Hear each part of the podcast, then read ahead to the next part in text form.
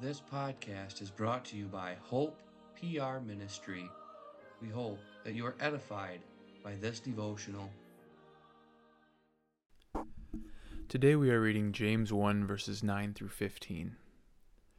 Let the brother of low degree rejoice in that he is exalted, but the rich in that he is made low, because as the flower of the grass he shall pass away.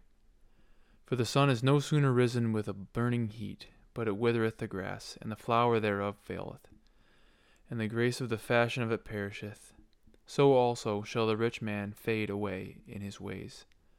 Blessed is the man that endureth temptation, for when he is tried, he shall receive the crown of life, which the Lord hath promised to them that love him. Let no man say that he is tempted. I am tempted of God, for God cannot be tempted with evil, neither tempteth he any man. But every man is tempted when he is drawn away from his own lust and enticed. Then, when lust hath conceived, it bringeth forth sin, and sin, when it is finished, bringeth forth death. Are you enduring temptation, people of God? This is part of James' message to us in these verses. We read that God tries his people by using Satan's temptations. We must see that enduring temptations will establish us in the faith and enable us to walk close to our God. We have the blessed word that God will call us blessed, that is, happy, as we endure the temptations set before us in this world. We also have the assurance of the reward of the crown of life, which will be given to us in heaven. As we walk through this world of sin and evil, let us look at every temptation as an opportunity to please our God as we walk in His way. Now the psalm choir will sing Psalter number 151. Thank you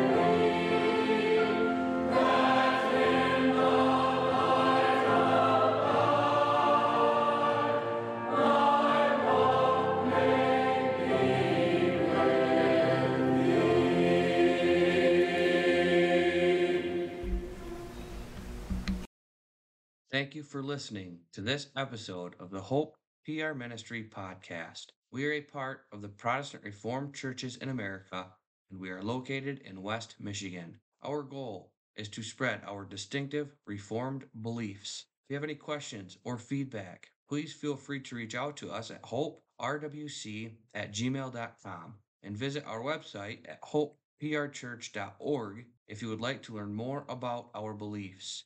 You can also worship with us every Sunday at 9 a.m. and 5 p.m.